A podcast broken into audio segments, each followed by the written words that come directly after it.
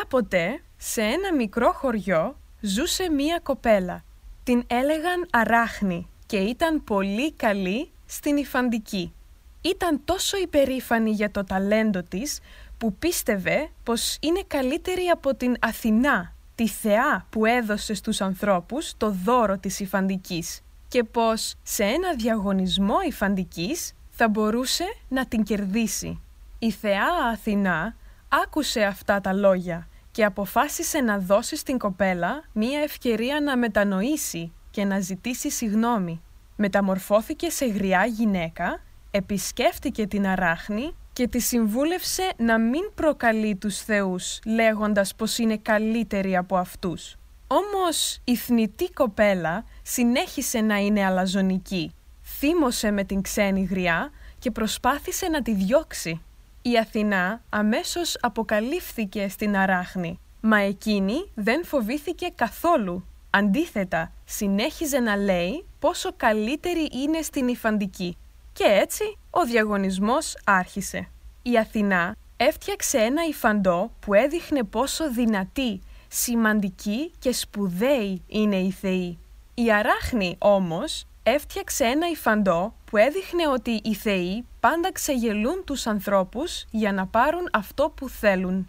Όταν η Αθηνά είδε ότι το υφαντό της Αράχνης ήταν τόσο τέλειο όσο και το δικό της, αλλά και ότι οι εικόνες πάνω στο υφαντό ήταν προσβλητικές για τους θεούς, οργίστηκε και άρχισε να χτυπάει την αράχνη.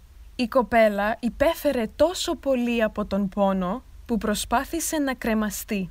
Η γενναιόδορη θεά τη λυπήθηκε, την άφησε να ζήσει, αλλά τη μεταμόρφωσε σε έντομο που πάντα θα κρέμεται και πάντα θα υφαίνει. Και κάθε φορά που το έντομο θα υφαίνει έναν καινούριο ιστό, οι άνθρωποι θα τον καταστρέφουν.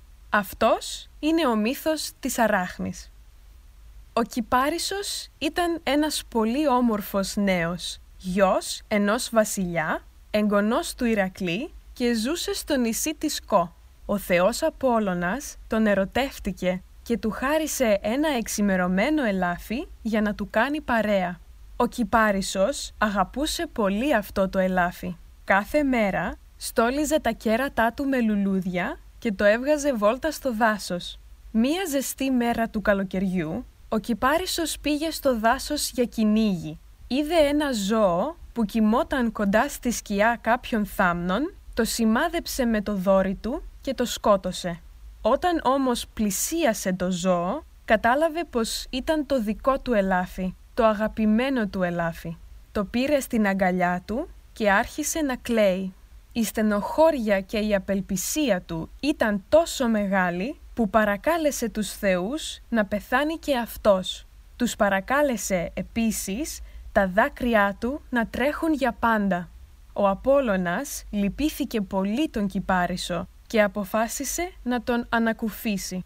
Τον μεταμόρφωσε σε ένα δέντρο, το κυπαρίσι, από τον κορμό του οποίου θα κυλάνε δάκρυα. Μέχρι σήμερα το κυπαρίσι θεωρείται πένθυμο φυτό και φυτεύεται δίπλα σε τάφους και νεκροταφεία.